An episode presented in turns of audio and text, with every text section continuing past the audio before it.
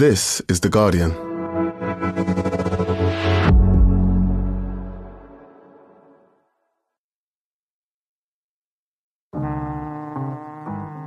So I turned up at the Monaco Yacht Show at the end of September.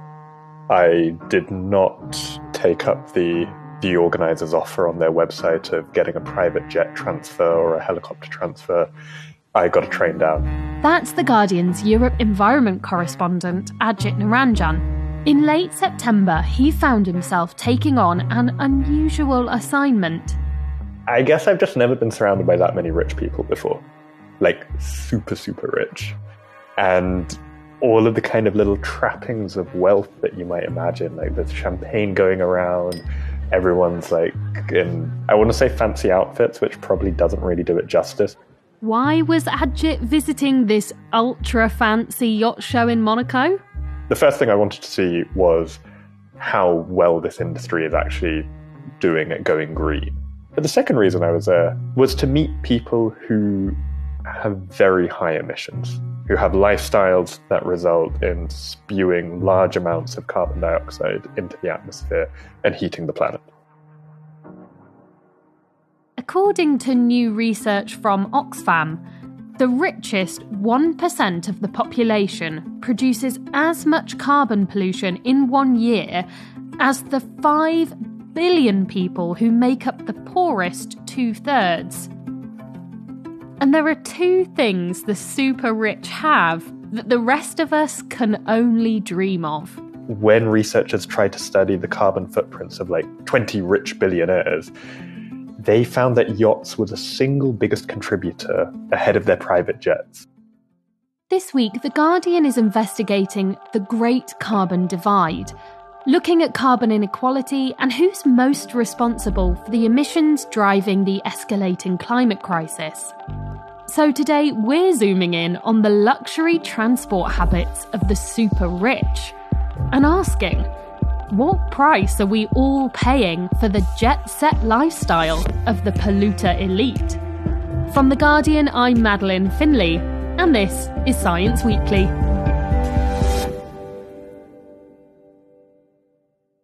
Rupert Neate, you're The Guardian's wealth correspondent.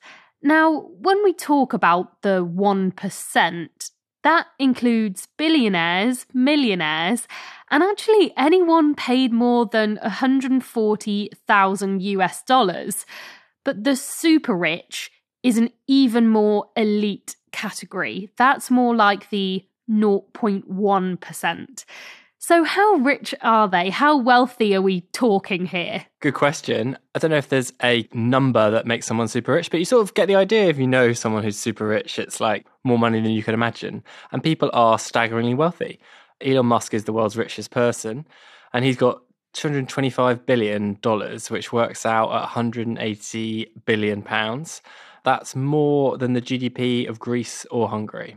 Okay, so this is these are the big bucks. yeah, this is like the richest. The rich people now are the richest they've ever been, and they're also the richest they've ever been in comparative terms. Um, so the last time that the rich were this much richer than average people like me and you, I assume, uh, was during the Gilded Age, like hundred years ago, mm. um, and they've got staggeringly more rich recently. The pandemic was super good for already super rich people. Rich people now, they don't build castles and have golden lions outside. but one thing that they do love is private jets. Do we know who some of the users of private jets would be and what kind of journeys they might be taking with their private jets? Yes. Uh, well, Elon Musk has one. And do you remember there's this teenager in America who's created this thing to track him everywhere he goes? And that got Musk really angry because he says, you know, it's breaching his privacy and he could be a risk to his safety. But most of the super rich people have their own private jet. And then the sort of lower tier people, there are sort of shared private jets where you like buy a fractional share and you can use it whenever you want. And in terms of where they fly, a lot of this is in America. And obviously, New York, London is a popular route, but one of the most popular is London to Nice because that's going down to the south of France where lots of them have their holiday homes all along the Côte d'Azur. And I mean, maybe this is just me, but I've got the impression that private jets are getting more popular. Yeah, private jet sales are expected to be the highest they've ever been this year. Um, they've more than doubled in the last two decades. And there were 5.3 million private flights last year. You know, one thing that I found quite surprising was I was reading about how football teams now often take private jets to get to their matches. And these flights can be really short. You know, you go from one British city to another. Yeah. And is that typical for, for private jets that people are sort of hopping these minute distances? Yeah. Well, the football teams would say that it's a safer way of getting there and, you know, the players would be fresher than going in a like four hour coach journey. But, you know, some of these celebrities have been known to take like really tiny flights. Kylie Jenner faced a wave of criticism last year when she took a flight that lasted just 17 minutes. The rapper Drake took an 18 minute flight in Canada. Mark Wahlberg took a 20 minute flight from Dublin to County Clare. And it's not really uh, exceptional. There's quite often these really short flights when you could have, you know, driven there in like an hour or two. And these kinds of short trips, about 20 minutes long, will typically produce the same amount of carbon as the average person globally emits in three months. According to research from Greenpeace, European private jets emitted a total of 5.3 million tonnes of CO2 between 2020 and 2023 of course, private jets aren't the only luxury transport the ultra wealthy enjoy indulging in. There's also super yachts. The amount you can spend is as much as you could sort of imagine. 400 million is probably around the top end of the super yacht market, but it can go up further from there to like, you know, six, eight hundred million, and then it sort of depends how you're going to furnish it. I mean, I went round some of these, and it's all like marble this, gold plated that, and it's sort of crazy how much money you can spend on these things. I would guess a part of this is about showing off your wealth, showing off how much money you've got. You know, who's got the bigger boat in the harbour. So, are these yachts getting increasingly sort of huge and extravagant? Yeah, they're getting so big that they, they don't fit. So there is this annual super yacht show in Monaco in the south of France. And that is where billionaires take their yachts to show them off. And that's where the brokers like buy and sell them. But now the biggest ones are so big that they don't fit in the harbour. Um, so if you want to go and see those, you have to go on like a smaller boat out into the sea to go and look at these giant boats because they're that big. And like some of them are so big they don't fit through canals, and it's sort of can they get any bigger? And does anyone really need one that's that big? Um, when I went on a tour of some of these super yachts, it was you know it was quite a nice day out. Um, but one of them had a squash court in it. You know, it was that big. And if you had, you know, a couple of billion to spare, do you think you'd be tempted when you were in Monaco? Were you thinking, I could, I could play squash on the ocean? to be honest, I didn't really like them. I mean, it's really interesting to look around them, and they are super plush, and you know they have several swimming pools in them, and they've got cinema this and that. But I don't know. I think if I was going to get a boat, I'd like to have a sailing boat and actually really be on the water and experience it and get like you know some sea spray in my hair. And I think you're on these giant boats, you sort of forget you're even on the ocean. Rupert might prefer feeling the wind in his hair, but the market for super yachts isn't going anywhere. Which is why Ajit Niranjan found himself at the Monaco Yacht Show this year. Not the usual stomping ground for a Guardian environment reporter. There was just a ton of people dressed much more fancily than I was. Uh, I think jeans and trainers was perhaps not the best attire for that event. Ajit, I think some of us might have had moments of lusting after these super yachts, you know, dreaming what it would be like being served champagne next to a pool that's floating on the Adriatic Sea. But there is a huge cost to this, isn't there? Yeah, like there are no reliable estimates of how much carbon the world's 6,000 super yachts are pumping into the atmosphere. But when researchers tried to study the carbon footprints of like 20 rich billionaires, they found that yachts were the single biggest contributor ahead of their private jets. So, I mean, it's not just the emissions from kind of building it, from burning large amounts of diesel to make these gigantic boats move from one part of the world to another. But on top of that, when you're on a boat, you also need to desalinate the water. And so, even when these boats are in docks, when they're not actually being used, for the richest people, their crew live on board pretty much all year round. And so there's just huge amounts of energy being consumed at every stage of the process. And just to emphasize that point, studies have looked at this and found that super yachts, even on standby, generate about 7,000 tons of CO2 a year, which is about the same as 1,000 Brits a year. But you know, saying that, there aren't that many billionaires and they don't have that many boats. So, how much does this really matter in the bigger picture of climate emissions? So it's a very fair point. Overall, the yacht industry is just a tiny fraction of the shipping industry. But this is where kind of the difficult questions come in because it's a very, very tiny number of people using these yachts and they're almost exclusively for pleasure. Like there are definitely some that are used for like research purposes and other things. But on the whole, these are like playthings of super rich people. And so when you think about all of the things that society will have to compromise on in order to cut planet heating pollution down to levels that, yeah, will stop the kind of world from baking, then the question of how much any individual person kind of morally has the right to pollute is a super fraught one. Like there's so many complications to it. I'm not saying it's an easy answer at all. Like, do you consider historical emissions? Do you give everyone from now on an equal right to pollute? Do we let people in poorer countries pollute more because they haven't had the right to develop historically the same way that people in the UK or Germany or the US have.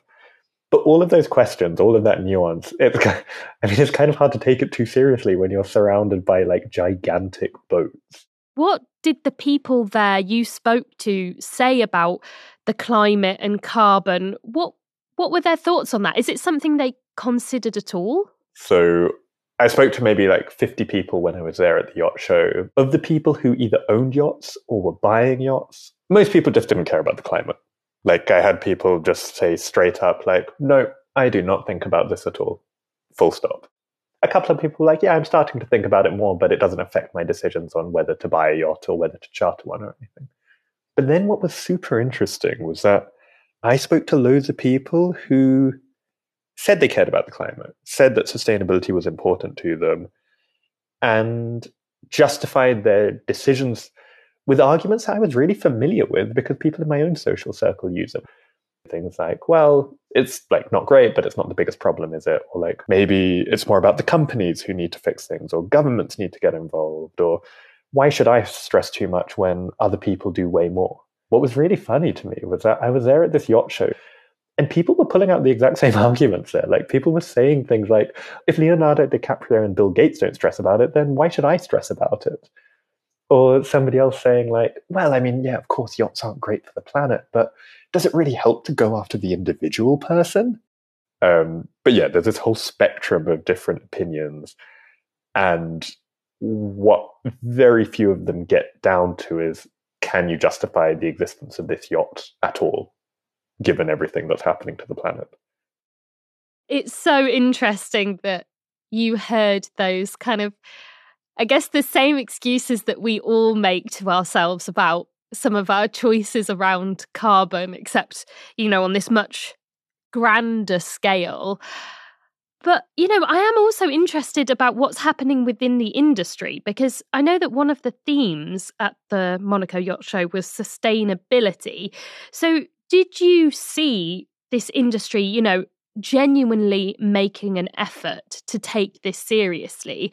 Is there any innovation going on to actually try and reduce some of the carbon impact of these yachts? Yeah, there definitely is. You can roughly boil down the solutions that they're using to green the industry into things that increase efficiency of kind of existing fossil fuel based yachts And that will go some way. Like there's many efficiency gains to be found that I think when you talk to engineers about this stuff, they do get very excited by it because you can just like change the design of a hull or an engine and you can shave kind of 10, 15% off the emissions.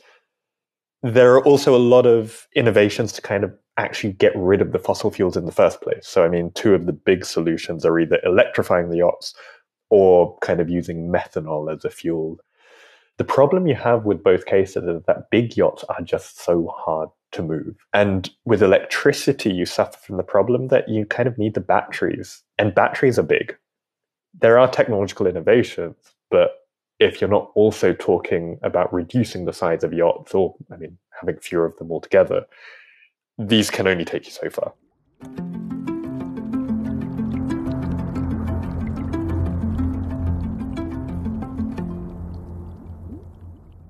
Uh, Ajit, going back to how we view our own choices around climate, I can imagine that for a lot of people, you know, seeing the super rich hop on their private jets or go on holiday on these huge yachts, that that can make them feel like, you know, what is the point of me not taking that flight or turning off the lights at home?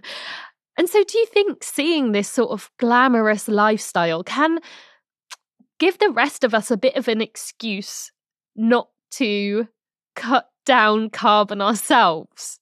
Absolutely. And I mean, when celebrities like Kylie Jenner and Taylor Swift have been criticized heavily for flying super short distances in their private jets, a lot of the backlash has kind of focused around this idea that, hey, why am I making these efforts in my own life when they're just guzzling fossil fuels at a rate that I can't even imagine? But you also have people using the same private jet flights to justify much more polluting activities like flying on holiday every or multiple times a year. And I mean, I spoke to one uh, climate expert who made the point to me that, like, okay, but put this in the global picture, right? What Kylie Jenner is to you is exactly what you are to people in many parts of the world, right? You are somebody else's Kylie Jenner from an emissions perspective, that is. And I'm like, I'm going to really specifically talk about middle class people in rich countries because that's the people I grew up around. That's the demographic I'm now in. People in our bubbles often don't see themselves as being privileged or well off. We're looking at the people who are kind of billionaires or millionaires thinking that they've got all this influence with politics, which they do. They've got a disproportionate influence on the world. But we too have a disproportionate influence compared to people who earn less than us, who don't live in countries where they've got the same democratic rights. So one thing scientists keep stressing to me is that like, yes, be aware of the inequalities, but just be aware of how much privilege and agency you do have. Thanks to Ajit Niranjan and to Rupert Neate. And head to theguardian.com for more on the Great Carbon Divide, the Guardian investigation into who's the most responsible for the emissions that are driving the escalating climate crisis, and what to do about carbon inequality. And thanks to all the listeners who have sent us in ideas for future episodes.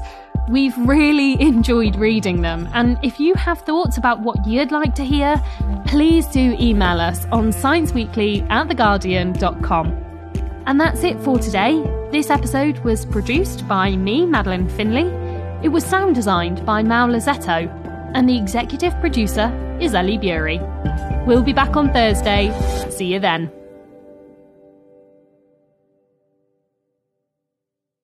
This is The Guardian.